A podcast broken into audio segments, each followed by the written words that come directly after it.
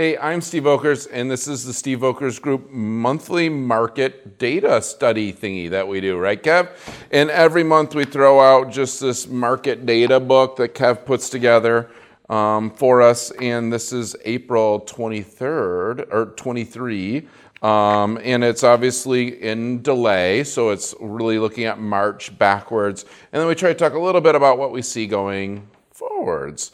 I just got back from spring break, which it feels like most of Michiganders did, uh, part of the great migration south for a week to feel good. But we brought the sun back and it's spring. So, congratulations, Kevin. You're welcome. I brought the sun back for you.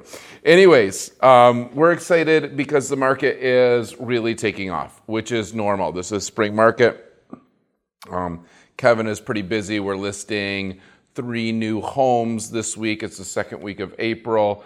And so we'll have plenty of new inventory over the next two weeks. We talked about this in our meeting this morning as a as a group, and we believe that this will be probably the busiest two to three week stretch of listings coming as people come back from spring break, get ready. They also putting their homes on the market now can ultimately create a time frame that they don't need to be out of them until school is done and then they can move during the summer months. And so this is the beginning of that sort of sun's out, we can see ourselves moving. So plenty of homes uh, should hit over the next couple weeks, but it probably will not make up for the data we're going to talk about, which is what Kevin puts together.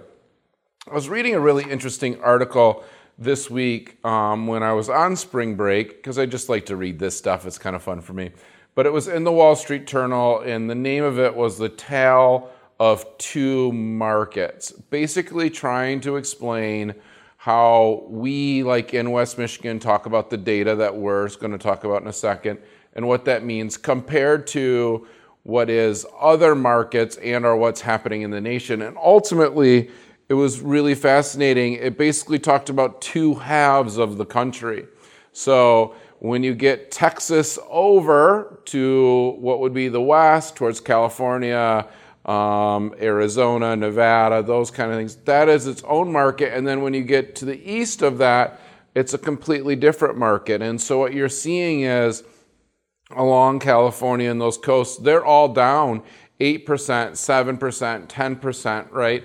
Um, in their values already this year, and then going to continue to probably go lower. Um, but any markets like we're in in the Midwest seem to be increasing by 7, 8, 10%. Why is that? They talked about the um, one is just the financial situation of living in California and the affordability that people are just can't afford it anymore and they're not building enough homes for the market that needs to be out there that is affordable. So there's an affordability issue out there. Also jobs are becoming more transient maybe that you can work from multiple different areas and a lot of employers are leaving some of those markets to areas where there is more housing for um, the people that they need to employ, the talent that they want. So in West Michigan, we believe we've got enough talent, or we need more, but we've got housing to balance the need. And so we're always looking to bring in new companies. Um, so we'll see how that plays out over, over the period of time. So, really interesting though, when you look at the news and they say real estate's going to crash or real estate's doing bad, I would ask what market are they comparing it with? And that's always the issue, right? So anybody can pull a sheet up in a data book and compare it with another sheet and try to make a market look good or bad based on whatever information they're pulling. It was interesting. I was reading a Simon Sinek book this week, and he talked about that idea of sort of like you can pull data to make yourself look good one way or the other. I can say I'm the top agent um, in Grand Rapids well, I could be the top agent for the last 30 minutes because I just sold a house and no one has, but the data isn't really accurate, right? So it's interesting how uh, data plays out, which is why we've been putting these together for a year. Hopefully, the information that we provide is of value. What it really comes down to um, is everything's down and everything's up, one or the other, right, Kevin? The in the graph. So a lot of downward, which is basically all explaining that inventory is still down, right? So sales in March were 15% less than last year, 21% less than the five year average, 14% down year to date over last year, 11% down in volume.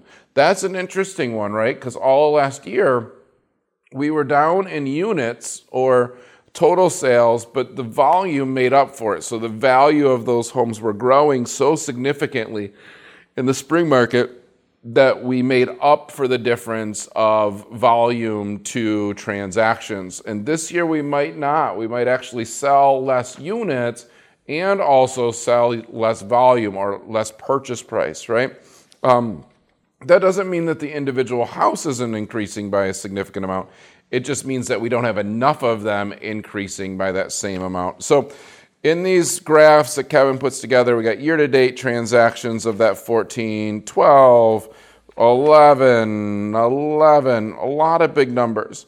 What it just goes back to saying is what we've been talking about for a little while now is that there still is not inventory. We still have a direct inventory shortage, and the sort of the old adage of supply and demand is still going on in West Michigan. There's not enough supply of homes on the market, and there is still plenty of demand for those homes. This week, I helped a client buy a million plus home. Same thing. This was on spring break. They couldn't. One of the parties couldn't even see it on spring break. Still ended up writing an offer where there was multiple offers on it. So multiple offers in every price point are happening within the marketplace of West Michigan.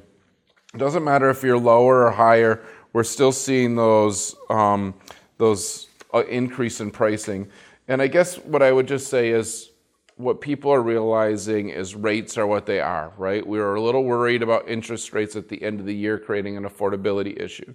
They've been pretty steady in this six to seven for long enough that the buyers are comfortable and the buyers and or sellers that have a life change and need to move or want to move are choosing to. So that is where there is not an issue with the amount of people out there that want to move. What the issue is, is the amount of people that are in those lower interest rates don't want to move, right? So why would I want to move from a 3.5% interest rate or a 4% interest rate into six or seven if I don't need to, right? And so that's where we're starting to see still that binding of not enough inventory. Also, just not enough single family homes being built, which is normal there is a lot being built out there, though. We, we do know of quite a few builders that don't have everything on the MLS. So this data that we see does play out because I, I, actually saw this morning in the 24 hour listing one of those builders listed, I think it was 10 or 15 as pending, right?